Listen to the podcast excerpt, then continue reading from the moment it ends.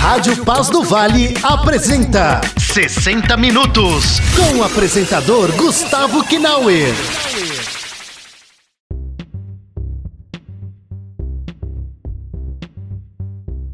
Sobre essa questão da vacinação, nós vamos falar sobre todos os pontos sem medo e sem filtro, como sempre fazemos aqui. Bom, ontem, como você bem leu na matéria do Estadão, né? Isso, claro, está em todos os jornais.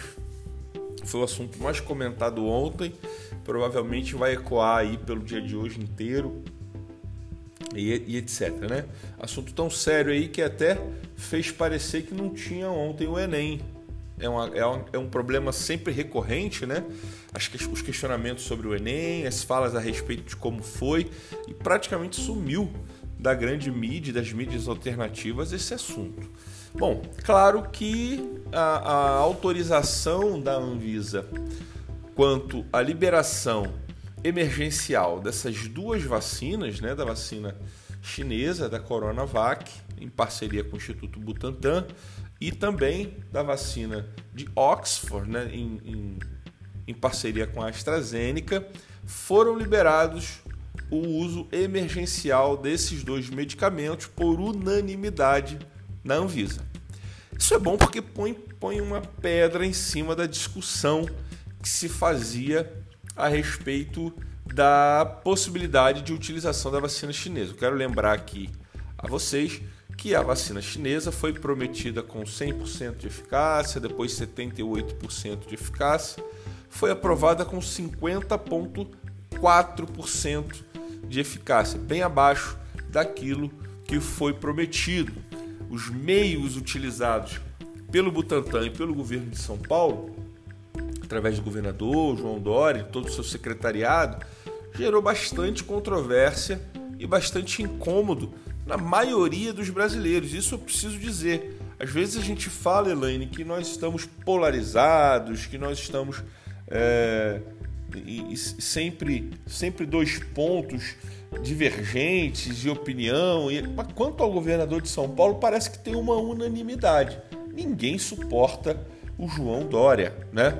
Isso é uma fala comum cada dia que passa e cada contato que eu tenho com paulistas e paulistanos, eu tenho a certeza de que o João Dória enterrou a sua vida política é, nesse exercício e combate ao coronavírus. Bom, mas falando especificamente a respeito da aprovação da vacina, ela foi feita e aí imediatamente, né, o governo federal que já havia construído um plano de já havia construído um plano de vacinação.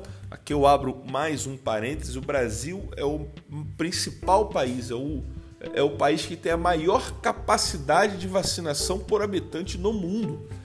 Todas as campanhas de vacinação do Brasil são sempre as melhores, com mais velocidade na vacinação, com maior abrangência já nas primeiras, eh, nas primeiras ações, dado o tamanho do Brasil, né? Nós somos hoje 212 milhões de habitantes aproximadamente.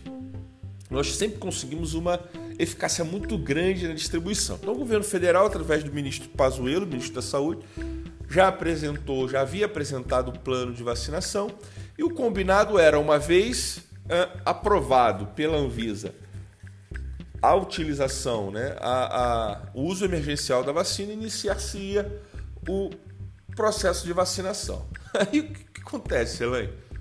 São essas coisas que a gente brasileiro cansado de tanto teatro, cansado de tanta, de tanta piada, cansado de, de, de, pessoas tentando fazer a gente de, de, de, trouxa, né? Imediatamente após a aprovação da Anvisa, saindo o resultado, Dória já tinha um, um palanque montado com uma enfermeira, né?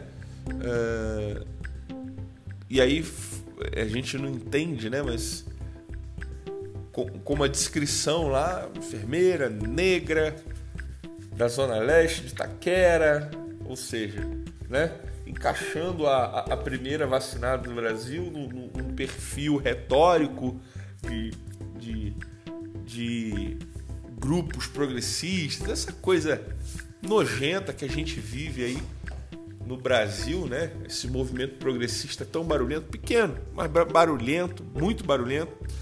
Enfim, foi dada a vacina e iniciou aí um processo de vacinação. É claro que isso já gerou um mal-estar, não somente para o governo federal. Logo após esse processo, uh, o ministro Pazuello foi a público, né, fez uma coletiva de imprensa, e aí uma das perguntas feitas pelos repórteres era justamente essa, sobre a atitude do governador João Dória de já começar a vacinação antes da distribuição das vacinas, e aí o Pazuello foi peremptório em dizer que não era legal, não foi legal a atitude do governador de São Paulo.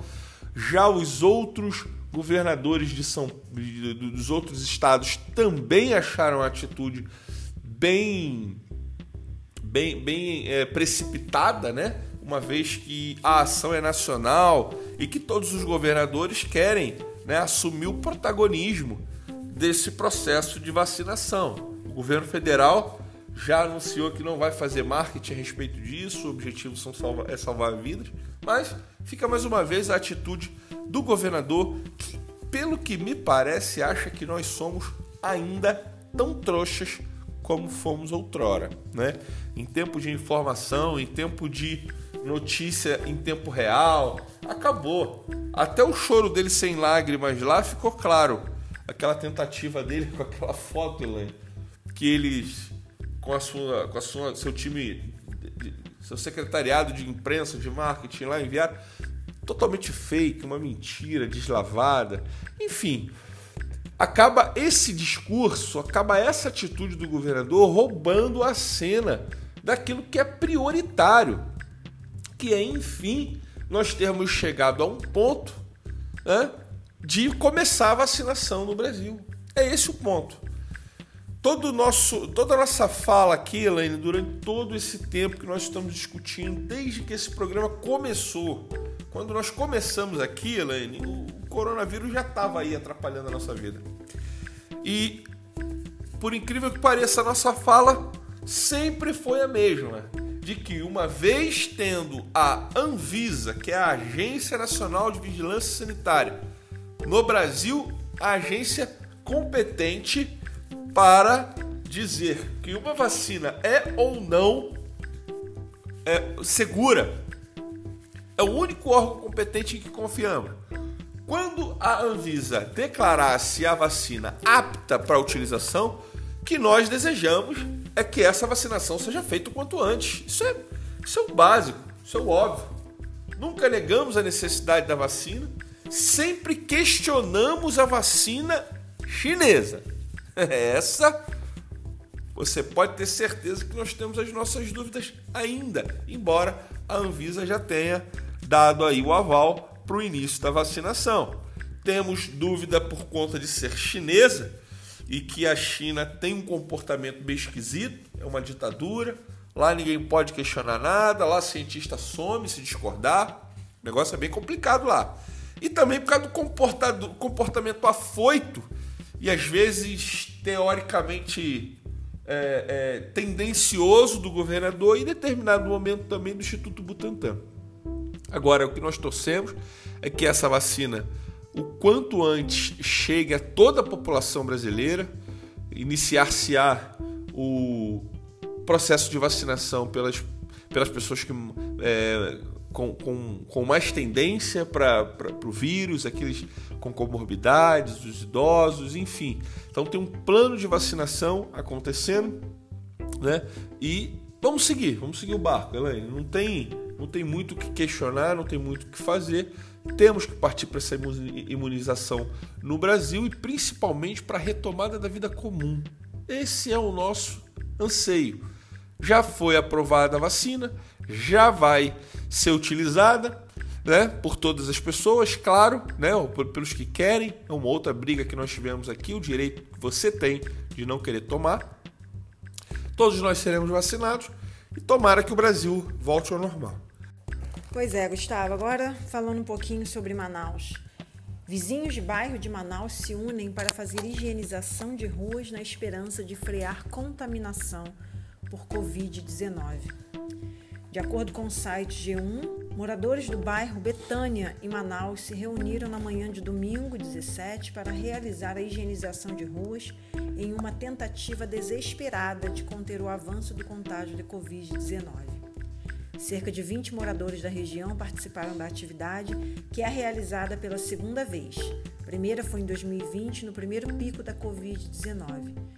De acordo com o líder comunitário Antônio Sena, a população pretende fazer a higienização em várias ruas do bairro. Abre aspas. A gente quer fazer isso em todo o bairro da Betânia, mas para isso a gente precisa de caminhões-pipa e contamos com a ajuda do poder público. Nesse domingo, os vizinhos fizeram uma força-tarefa para lavar a rua Armando Barbudo e os becos Salutiano 1 e 2. Os moradores utilizaram água, sabão em pó, cloro e água sanitária. Também distribuíram cerca de 200 frascos de álcool gel de 350 ml e 300 máscaras reutilizáveis para a comunidade.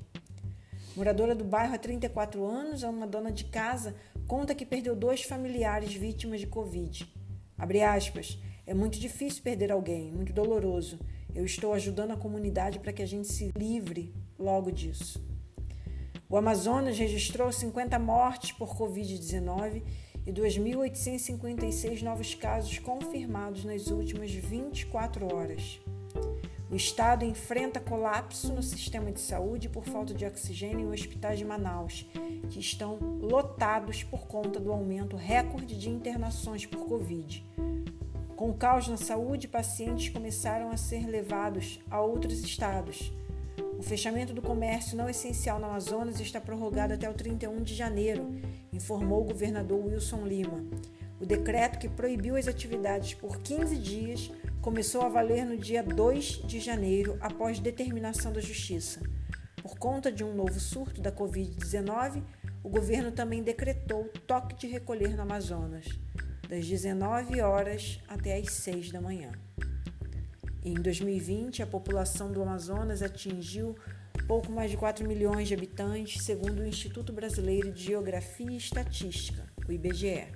O governo do estado informou que na primeira fase da vacinação, 1.154.504 pessoas de grupos prioritários devem ser imunizadas. A meta é vacinar 95%.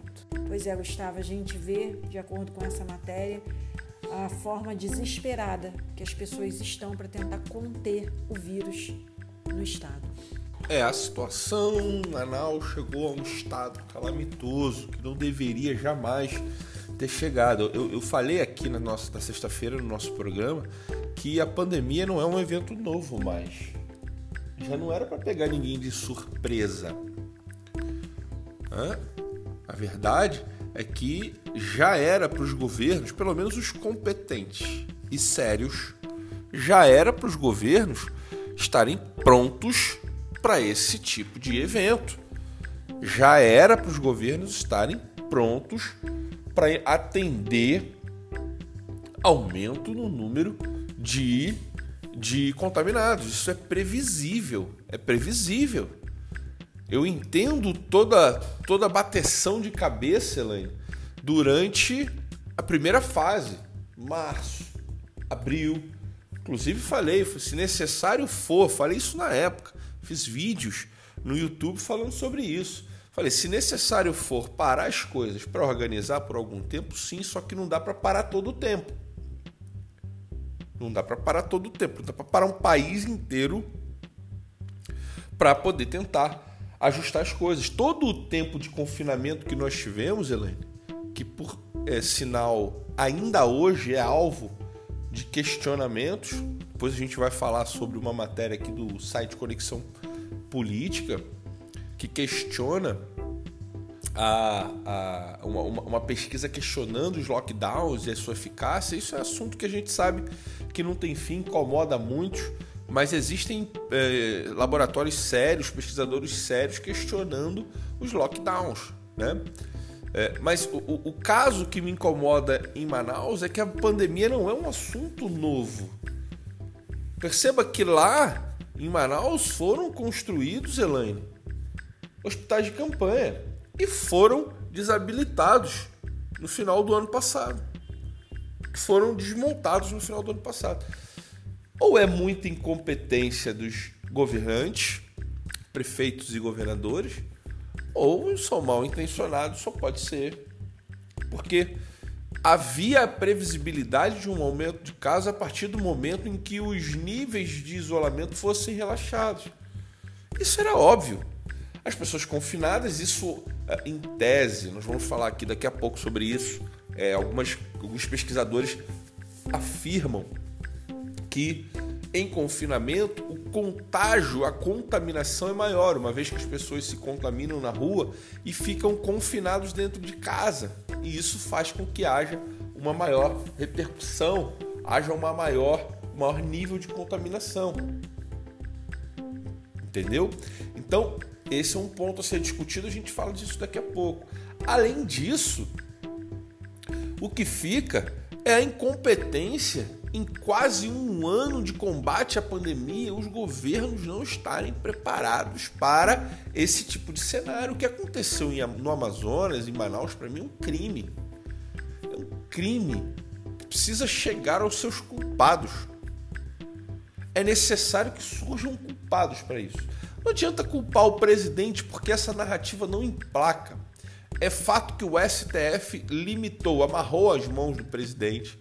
O presidente ficou impedido de tomar qualquer tipo de ajuda ou de participar de maneira ativa em ações de combate ao, ao, ao coronavírus. Isso é claro, isso é óbvio. Além disso, durante todo esse processo de combate à pandemia, Manaus foi um dos países que, um dos, desculpe, um dos das prefeituras e o estado do Amazonas foi um dos que mais sofreu com corrupção. Tem vários casos, prisão da Secretaria de, da Secretaria de Saúde. Nós temos vários casos de covidão, vice-governador envolvido, governador. Nós temos vários problemas acontecendo. O presidente divulgou a quantidade de dinheiro, 3 bilhões de reais enviados só para combate da coronavírus, dessa pandemia, pelo governo federal para o governo do estado do Amazonas, Helena. E ainda assim, faltou oxigênio. Para mim, é, meus amigos, meus queridos ouvintes, isso é crime. Para mim, isso tem que ser punido como um crime hediondo, um crime doloso, um crime com intenção. Porque não é não é possível, não é possível. Esses caras, eles estão nas suas posições para isso. Eles só estão aí para cuidar da população. Ele não tem outro objetivo para ficar aí. Eles estão onde estão, são governadores e prefeitos com o objetivo de cuidar da população, de antever situações como essa. Mas eles são incapazes. E aí, na hora da narrativa, há uma distribuição de culpa querendo nos fazer crer no impossível. E aí toda a esquerda, New Left, né? Essa galerinha da canhota, bem como os reais responsáveis por esse momento lá no Amazonas, querem nos fazer convencer de que o presidente é culpado por isso. Ora, nós não somos mais idiota como fomos. Agora não dá mais para colar essas narrativas. Agora não vinga mais. Agora acabou. A era da informação. Nós temos memória, nós printamos tela e tá aqui, ó. Todo o processo do Covidão no Amazonas, corrupção, desvio de dinheiro, compra de respiradores em empresas que vendem vinho. É isso que estava acontecendo no Amazonas. E a população está sofrendo por conta disso. Durante esse processo, também apareceram aí como o cantor Gustavo Lima, que enviou um avião para o Amazonas, para Manaus, né? Com cilindro de oxigênio. Tivemos aí é, o Luciano Huck dizendo que não conseguia, as hipocrisias aparecendo. Mas a nossa oração é para que o povo de Manaus consiga ser atendido, que essa necessidade urgente passe e que eles sejam o quanto antes vacinados, né? E que possam retomar a vida normal. A questão que fica é por que não autorizaram o tratamento precoce? Se existem testemunhos de tantos médicos de que de fato o tratamento precoce é eficiente e que salva vidas. Uma pesquisa estima que 890 mil americanos podem morrer devido ao impacto de lockdown da Covid-19. De acordo com o site Conexão Política, um novo estudo do Escritório Nacional de Pesquisa Econômica dos Estados Unidos prevê efeitos desastrosos de longo prazo devido às medidas de bloqueio da Covid-19. O artigo, abre aspas, o impacto de longo prazo do choque de desemprego da Covid-19 na expectativa de vidas e taxas de mortalidade, fecha aspas. De autoria de Francesco Biani, da Duke University, Dong Song, da Johns Hopkins University e de Ada Bianchi, de Harvard Medical School, examina as consequências de longo prazo do bloqueio da Covid-19. O estudo adota uma abordagem de séries temporais para investigar a relação histórica entre desemprego, vida, expectativa e taxas de mortalidade. Os pesquisadores estimam que a escala de desemprego relacionada à Covid-19 deve ter entre duas e cinco vezes maior do que o choque do desemprego típico, dependendo da raça ou sexo, resultando em um aumento de 3% na taxa de mortalidade e uma queda de 0,5% na expectativa de vida nos próximos 15 anos para a população americana em geral. Abre aspas. Esses números se traduzem traduzem em impressionantes 0,89 milhões de mortes adicionais nos próximos 15 anos. Fecha aspas, diz a pesquisa. Ou seja, o estudo prevê uma morte excessiva de 890 mil americanos nos próximos 15 anos devido ao desemprego causado pelas medidas de bloqueio da Covid-19.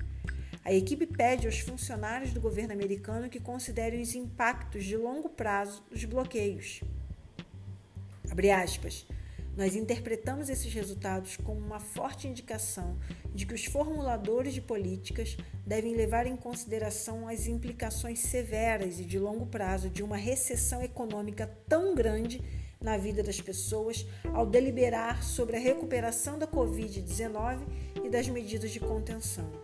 Sem dúvida, os bloqueios salvam vidas, mas também contribuem para o declínio da atividade real que pode ter consequências graves para a saúde.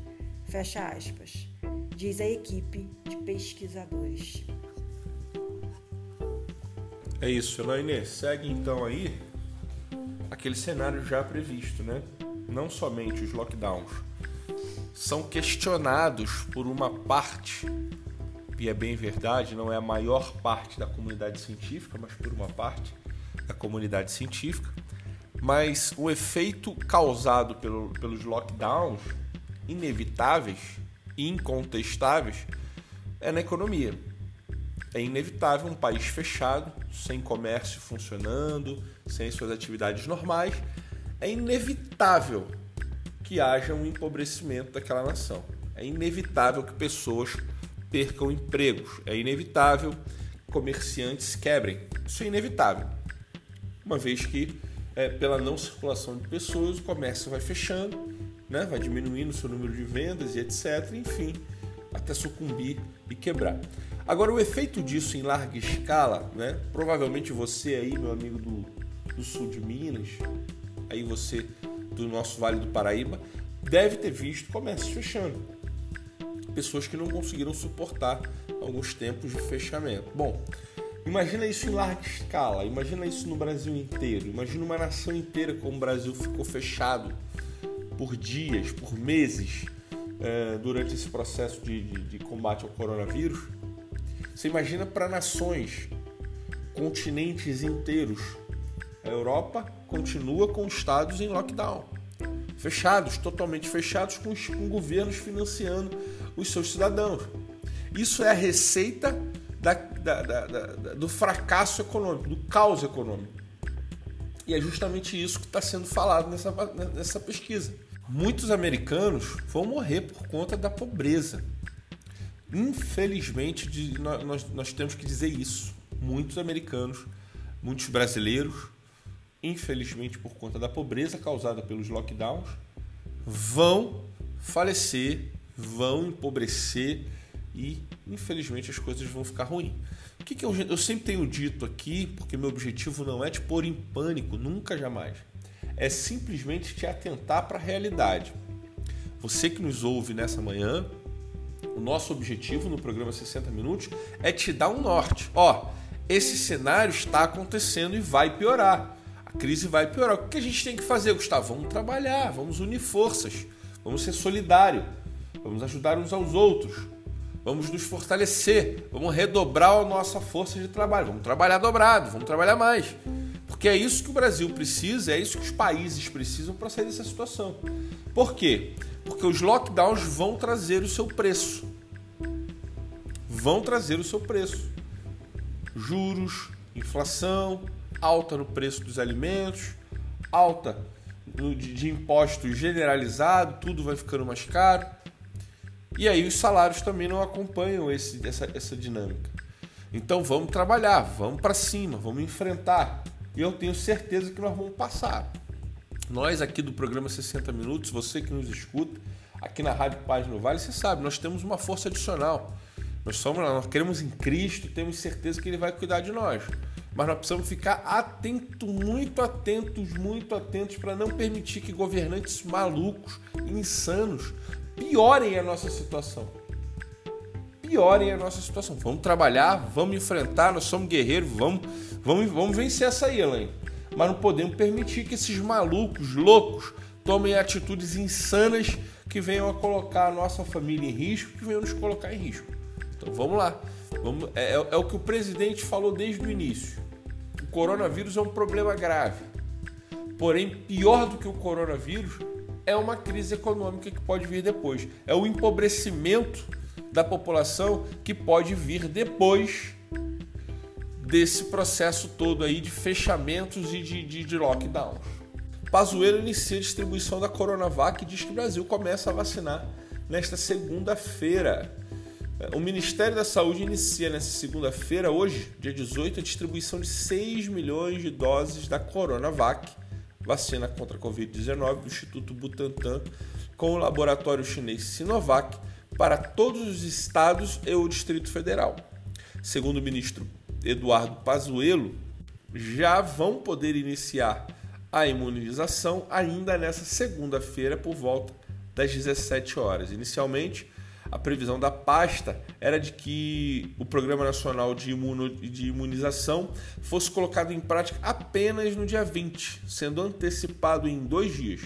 No último domingo, dia 17, a Anvisa aprovou o uso emergencial do imunizante feito no estado de São Paulo e, na, e o da Universidade de Oxford. Então, é, o prazo aí, dado pelo, pelo nosso ministro da Saúde, que era a imunização a partir do dia 20, foi antecipado para agora, para o dia 20, para agora para o dia 18, para hoje, tá? Então começa hoje já uh, a imunização do nosso povo. Vamos lá? Enquanto a Coronavac já tem doses prontas para serem aplicadas, as doses da AstraZeneca ainda não chegaram ao país. Ainda ontem, as vacinas de São Paulo seguiram do Instituto Butantan para o Departamento de Logística em Saúde, no aeroporto de Guarulhos. É, de acordo com a informação do Ministério, Delog fracionou as quantidades corretas para cada estado. A Força Aérea Brasileira, FAB, vai ser responsável pela entrega. Os governos estaduais vão distribuir localmente. A pasta tem apoio da Associação Brasileira de Empresas Aéreas, no meio das companhias aéreas Azul, Gol, Latam, Voepes para transporte gratuito nas unidades federativas. Considerando as 6 milhões de doses do Butantan, São Paulo vai ficar com 1.349.200 aplicações para idosos e 7.840 para indígenas. O estado iniciou ainda no domingo a vacinação, dando a largada pelo Brasil. Enfermeira e moradora da periferia Mônica Calazans foi a primeira pessoa a receber o imunizante em solo brasileiro.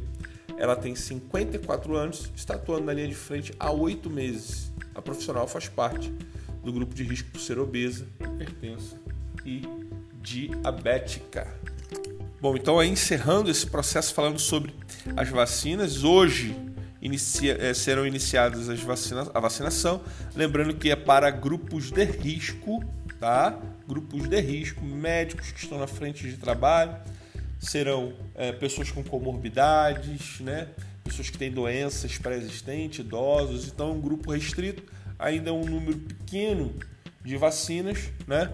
Mas acreditamos aí, oramos para que o quanto antes a gente tenha toda a população brasileira vacinada. Elaine, você tem alguma coisa para finalizar? Bem rapidamente, Gustavo, só mais uma informação. Caixa libera mais um saque do auxílio emergencial na quarta-feira.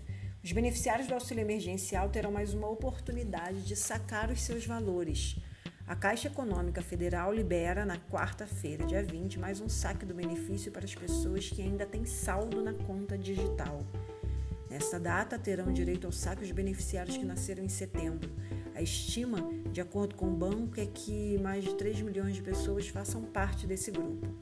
Além dessa data, hoje, segunda-feira, os aprovados no programa emergencial do governo federal que nasceram em agosto também tiveram saque liberado.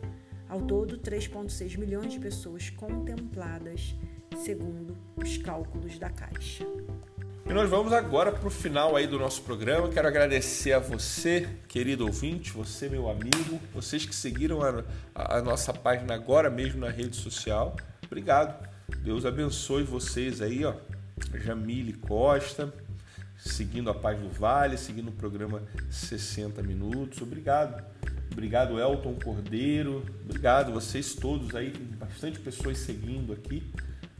Tá bom? Deus abençoe a vida de vocês. Queremos nos despedir agora, deixando para você um, um, um, uma bênção aí, abençoando a sua, sua manhã e a sua tarde dessa segunda-feira, abençoando a sua semana. Nós aqui no programa 60 Minutos temos o único interesse de te dar informação né? Te dar informação, te dar notícia para que você esteja bem instruído, que você saiba o que está acontecendo. São notícias aqui do país do, aqui da, da, do Vale do Paraíba, são notícias aqui do sul de Minas, notícias do Brasil e do mundo. O objetivo é que você possa formar a sua opinião a partir dessas notícias que nós trazemos. Sempre nossas notícias, a gente traz a notícia, traz a informação e não deixamos de dar a nossa opinião para que você saiba muito bem é, qual é o nosso ponto de vista a respeito de tudo que está acontecendo e a partir daí você tem o direito de concordar ou de discordar. Se você concordar ou discordar, aproveita para mandar lá na, nas redes sociais, pode falar com a gente, pode discordar, pode mandar aqui no, no WhatsApp, que a gente não tem problema nenhum com isso. Nós amamos a democracia, portanto você tem todo o direito de discordar, de fazer a sua denúncia por alguma coisa que você está precisando ver no seu bairro. Que Deus te abençoe, te guarde, que Jesus reine na sua vida.